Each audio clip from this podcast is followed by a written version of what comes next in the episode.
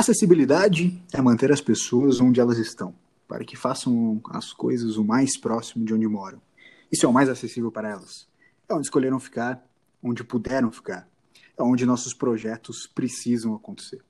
Essa frase, que a gente começa o Urban Studies Pocket de hoje, é de Maurice Cox, o secretário de desenvolvimento da cidade de Detroit. E quem está perto de casa novamente, quem está voltando para casa, é ela, Agatha Depiné. Muito obrigado mais uma vez por estar no Urban Studies e dessa vez de volta ao Brasil. Sim, finalmente em casa de novo. Depois de uma série de perrengues, consegui chegar. Sensacional. Antes da gente é, saber um pouco mais como foi essa volta para casa, o episódio vai ser mais ou menos sobre isso, para a gente saber como tem sido essa movimentação pelo mundo em meio a uma pandemia. A gente quer agradecer um pouco o pessoal que tem é, interagido com a gente, tanto no Instagram, nas redes sociais como um todo, lá da Universe Lab, nos nossos perfis pessoais também. Uh, agradecer a Helena Simões, que mandou um relato muito, muito interessante sobre a visão dela de cidades. Ela falou que está é, escolhendo novos rumos profissionais agora e tem é, se inspirado em uma série de, de projetos, enfim. E ela compartilhou o nosso podcast como uma dica, então a gente agradece a ela. E, e muito, muito legal o que ela falou para a gente lá no Instagram. A Thaís Reis também mandou uma mensagem lá no Instagram dizendo que está adorando o podcast. Então, cara, muito obrigado. A gente adora que todo mundo sempre participe. E a gente espera que todo mundo sempre participe por lá também. Mande sua opinião, mande seu feedback, sua dica de pauta, enfim, o que você quiser no arroba NVSLab no Instagram. Beleza. E aí, Agatha, como que foi essa volta para casa no Brasil? Há quantos dias? O que você precisou fazer? Conta um pouco de como foi toda essa loucura e agora de volta no Urban Studies. Sim, então, é, cheguei há pouco mais de uma semana, cheguei no início da semana passada, mas já poderia estar aqui há mais tempo se não fosse todo esse, esse perrengue em função do, da dificuldade agora de ir de um país para o outro, né? porque a gente teve uma uhum. redução de, de voos, tem muito aeroporto fechado, é, aqueles que ainda estão abertos estão, abertos estão operando assim com um número bem reduzido também de voos.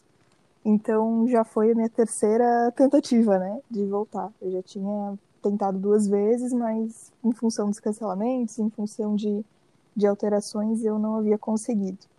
E aí agora finalmente eu, eu consegui.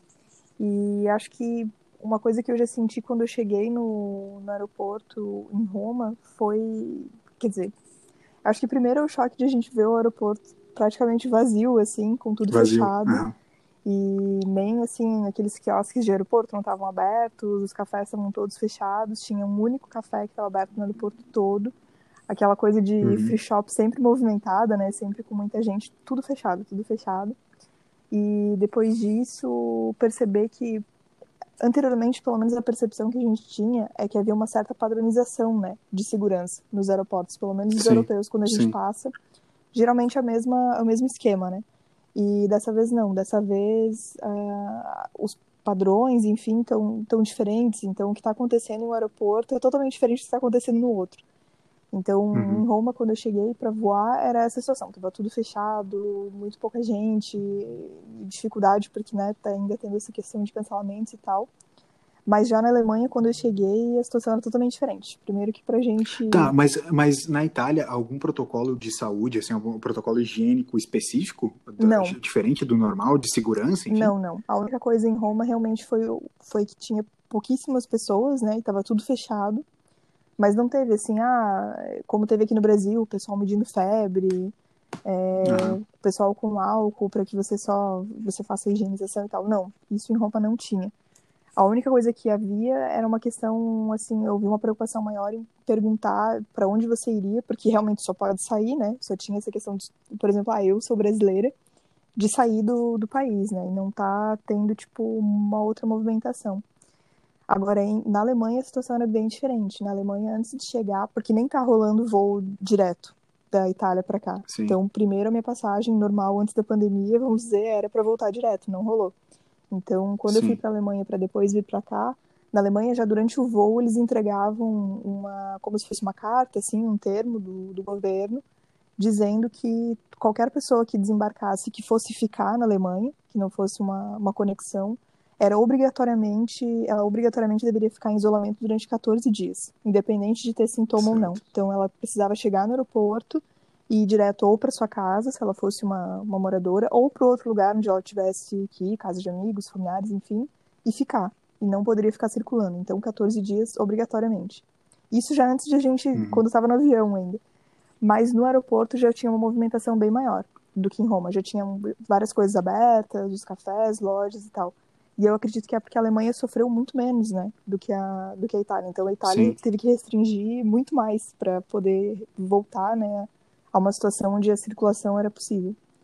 E... Aqui no Brasil agora a gente tem visto a relação das máscaras até no, é, aqui em Florianópolis, São José, na região metropolitana, uhum. tem sido obrigatório né, o uso da, das máscaras faciais, do, do, da higienização antes de entrar nos comércios, uhum, enfim. Uhum. Como que está isso hoje na Itália? A gente que de alguma maneira está vivendo ainda um pico de, de pandemia, não, não, a curva não parece estar na descendente é, a gente ainda, né? a gente está talvez né? estabilizando. É. É, assim, talvez está estabilizando no máximo agora, assim, mas como que está lá essa relação de uso desses sim. equipamentos, enfim, a... ou até uh, o comportamento das pessoas mesmo, em Sim. distanciamento, enfim, enfim. Ainda estava rolando bastante a questão do distanciamento, mesmo que naquela, na última semana que eu voltei foi a semana, a primeira semana na segunda fase, né? Que foi quando as pessoas começaram a ter um pouco mais de liberdade para sair. Mas ainda para entrar nos lugares, ainda que o comércio não estava aberto, né? Só o mercado, farmácia, mais algumas coisas. Mas para entrar, em muitos lugares eles mediam a febre e sempre tinha que fazer essa higienização, então tinha o álcool na entrada, uma pessoa controlando a entrada e tinha um número máximo de pessoas que podia ficar dentro do, de cada estabelecimento, né? Então isso era o que estava acontecendo uhum. lá, que é totalmente diferente da realidade que eu encontrei aqui, porque quando eu cheguei aqui no aeroporto de Floripa, eu, eu realmente senti que era uma questão de pandemia, porque estava bem vazio o aeroporto, e também tinha essas ah. medidas, eu também assinei um termo, né, onde eu tinha que ficar sete dias em isolamento obrigatório, e caso eu tivesse algum sintoma, eram 14 dias, né? E aí eu fiquei sete dias, porque eu não tinha nenhum sintoma, não tenho, ainda bem, tá tudo, tá tudo bem comigo. Mas. Conseguimos voltar a gravar o podcast. Exatamente, tá tudo certo, tudo tranquilo. Mas depois do aeroporto, o que eu percebi na cidade é que tá quase tudo normal. Assim, as coisas estão acontecendo Sim. normalmente. E aí já teve, né, o dia que eu fui ao mercado e não tinha muito controle no mercado, assim, tipo, como se tivesse. Só dá para você ver que não tá tudo bem porque tem muita gente de máscara. Mas tirando isso, a situação tá quase. tá quase a mesma. Tu tem uma movimentação menor e gente de máscara na rua, mas Sim. tu não vê muitas medidas de, de prevenção ou de controle, sabe? A situação tá meio. tá meio solta, assim. Tanto que nesse dia mesmo que eu fui ao mercado, eu passei perto de casa, assim, tinha. Tem um barzinho, barzinho de bairro, não é barzinho rolê, tá? E tava cheio de, uhum. de gente ali, tipo, sem máscara e aglomerada e tal. Então, é meio que uma situação totalmente diferente da situação onde eu tava. E não sei ainda quais serão as consequências, né? Mas acho um pouco, um pouco preocupante. E também depois eu vim para Balneário, né, para visitar minha mãe, e a situação é basicamente a mesma de Floripa, assim. Bastante circulação, tudo bem que muita gente de máscara, mas sem muito controle, sem muita prevenção, assim.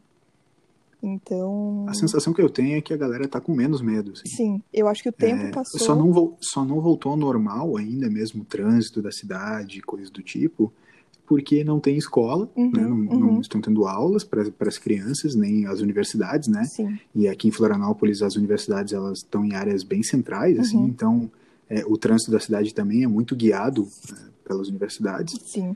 É, aí, né, quando eu saio, eu preciso sair algumas vezes para o trabalho. É, não tem, não tem mais né, aquelas filas, o trânsito, Sim. engarrafamentos, enfim, que a gente que a gente teria normalmente. Eles não, não estão tendo mesmo nos horários de pico, mas o trânsito é bem intenso. Uhum. É bastante gente na rua, bastante gente usando carro, né? Pouca gente usando bicicletas, apesar da Beira-Mar, que ela já é super famosa por ter é, muitos adeptos, né, de, de esportes ao ar livre, ali, enfim, as quadras, é, as pistas de caminhada, as ciclovias, elas são bem usadas, mas não mais tanto é, de uma maneira tão cheia, as pessoas estão espaçadas, mas é bastante gente sim. Uh, mas as aulas, sem dúvida. E os ônibus, né? Sim. Acho que tem, tem bastante gente usando carro também, pelo fato de os ônibus também não estão. É, eles não estão andando, né? não tem linha nenhuma ativa disponível hoje em Florianópolis, mas, mas a cidade, assim, realmente como você falou, se, se a gente não soubesse o que está acontecendo, acordasse hoje depois de, de alguns dias dormindo é, sem saber o que estava acontecendo, sem dúvida ia achar relativamente normal. É um pouco. Estranha pouquíssima coisa. Sim, parece. A gente tá meio que num clima como se já tivesse passado a pandemia, sabe? As pessoas estão num clima como se já tivesse passado o pior e a gente estivesse agora voltando, tentando voltar ao normal.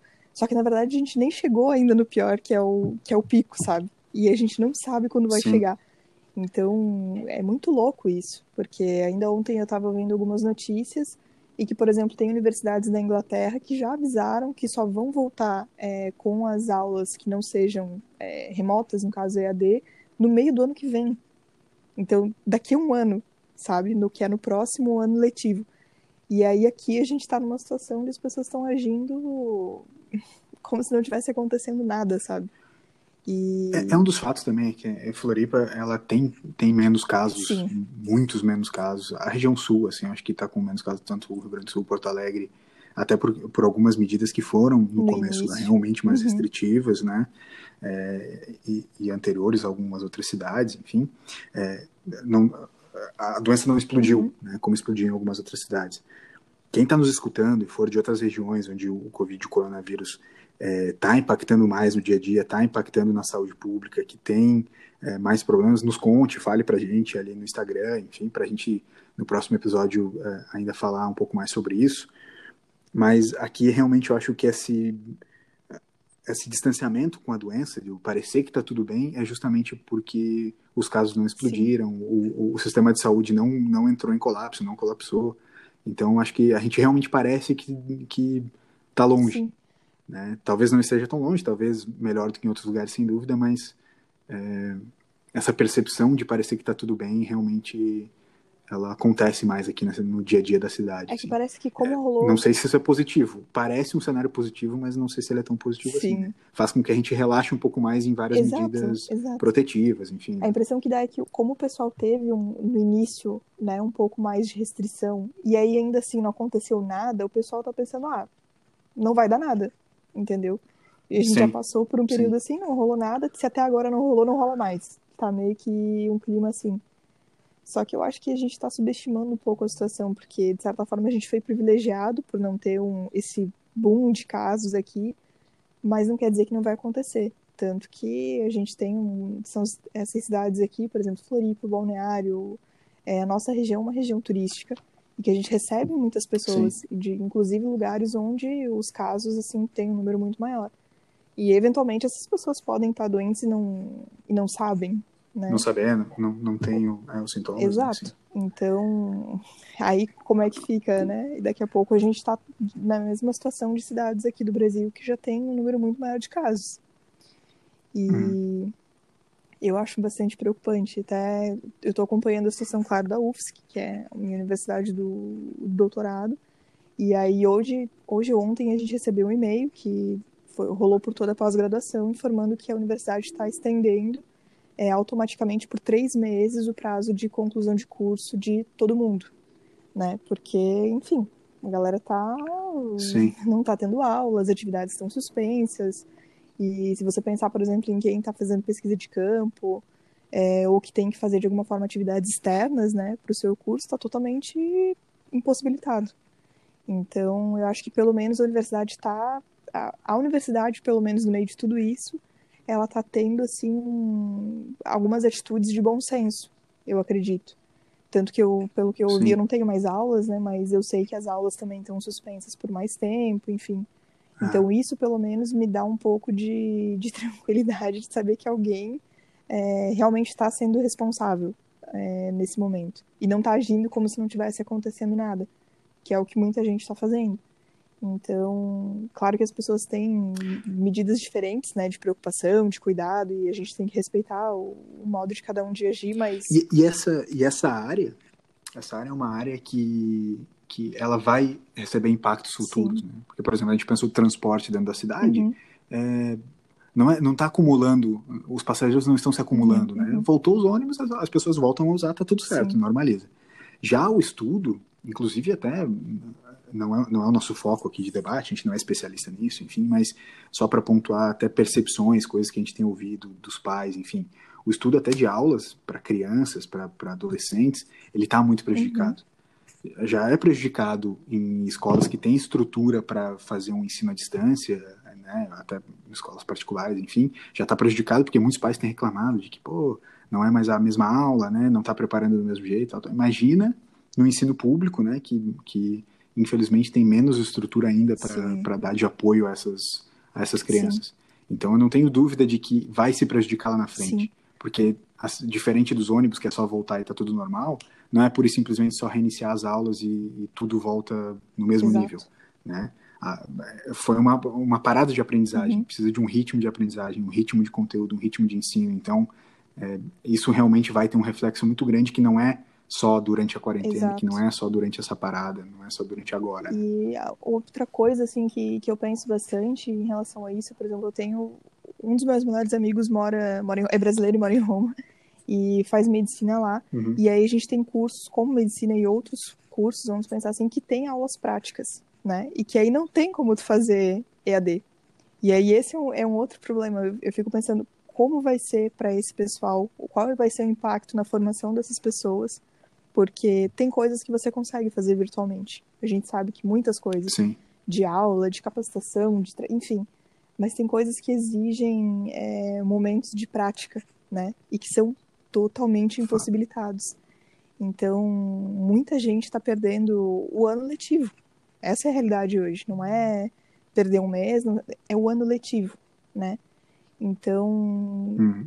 enfim, são, são vários casos que, que mostram que a situação está muito. Claro, não é o nosso foco aqui, educação, mas isso vai ter uma consequência que não vai ser só agora. Agora a gente está vendo a situação ainda se desenrolar. Mas qual que vai ser o impacto disso, por exemplo, na educação a, a médio e longo prazo, né? E aí, ainda em relação a isso, do, por exemplo, a gente pensar no, no nível escola. As escolas não estão não tão abertas e tal.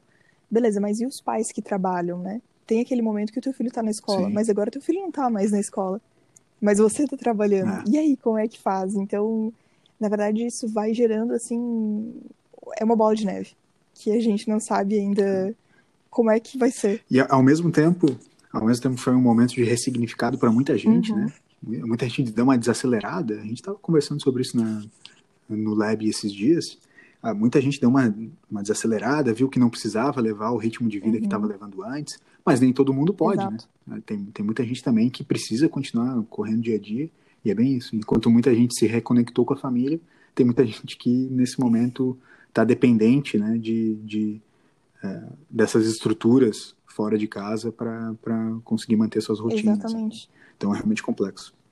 E não é fácil, não é fácil administrar uma cidade, eu sei bem, porque eu não sei se você joga videogame, mas uma das grandes partes do meu tempo é preenchida é, pelo PlayStation. Né? E por acaso, um dos jogos gratuitos desse último mês no, no PlayStation Plus é, se chama Cities Skyline, nada mais é do que um construtor de cidades, onde você constrói, administra e monta, né, da forma que bem desejar a sua cidade.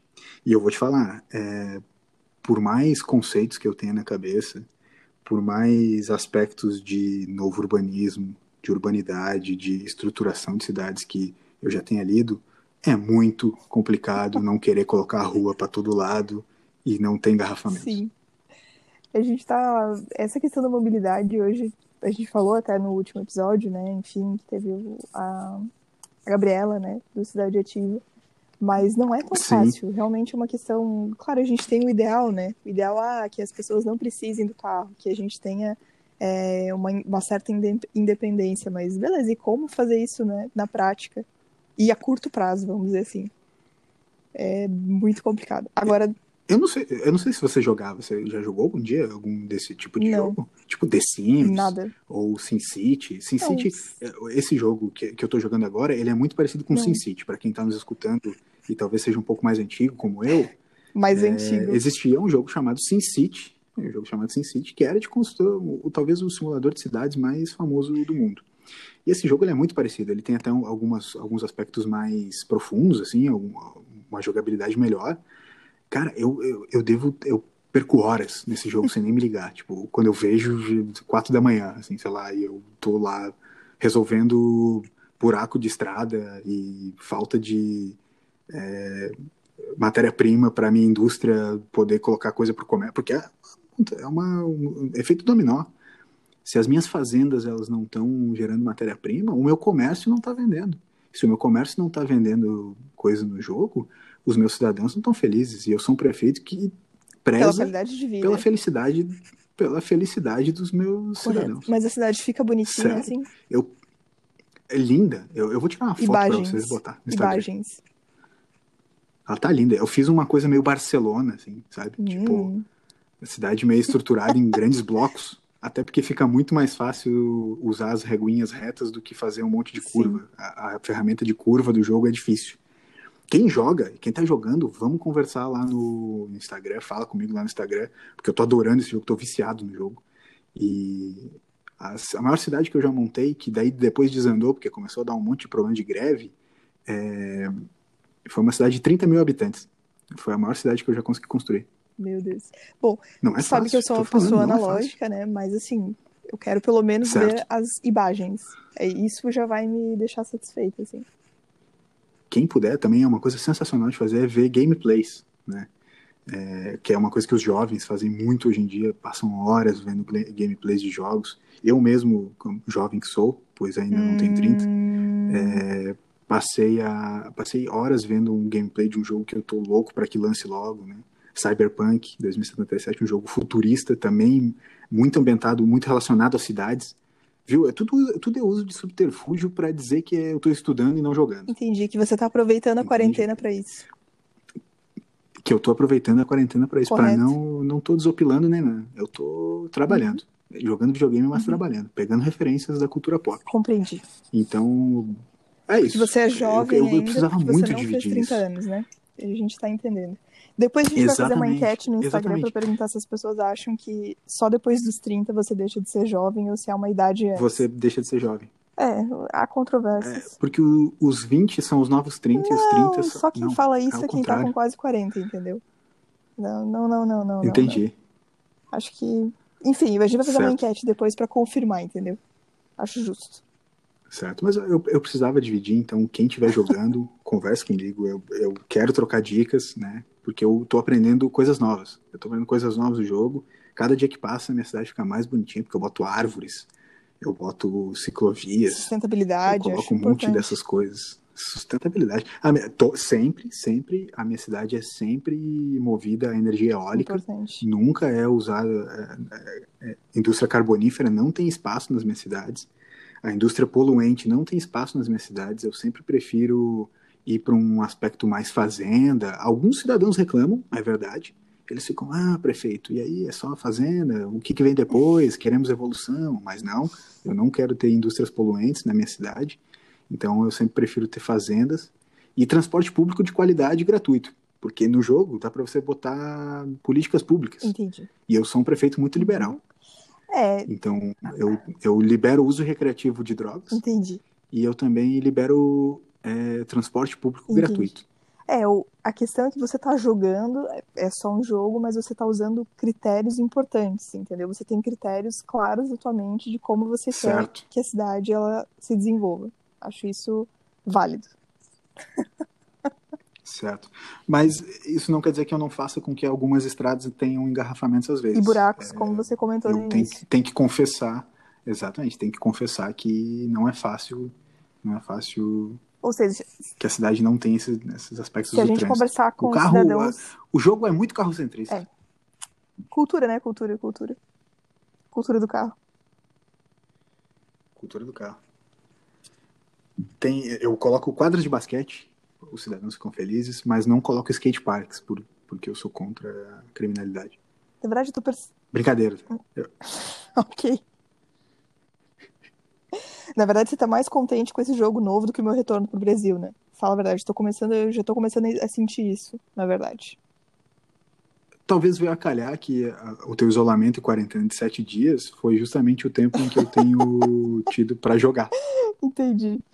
Muito bom, excelente. É. Exatamente. Acho que é isso por hoje, então, né? Isso. Acho que ficou legal. Ficou legal. É, esse Urban Studies Pocket né? é um formato que a gente pode fazer às vezes, né? Às vezes para a galera trocar uma ideia com a gente, é um, um pouco mais interativo. Sim. E vamos indo assim. Nessa semana teremos novidade, boas entrevistas, já estão alinhadas para os próximos episódios. Então, você que nos escutou até aqui, fique ligado, fale para seus amigos, compartilhe no Instagram, compartilhe, siga, faça tudo que for necessário. Tá certo? Muito obrigado, então, Obrigada. Agatha. E até a próxima. Até a próxima. Valeu.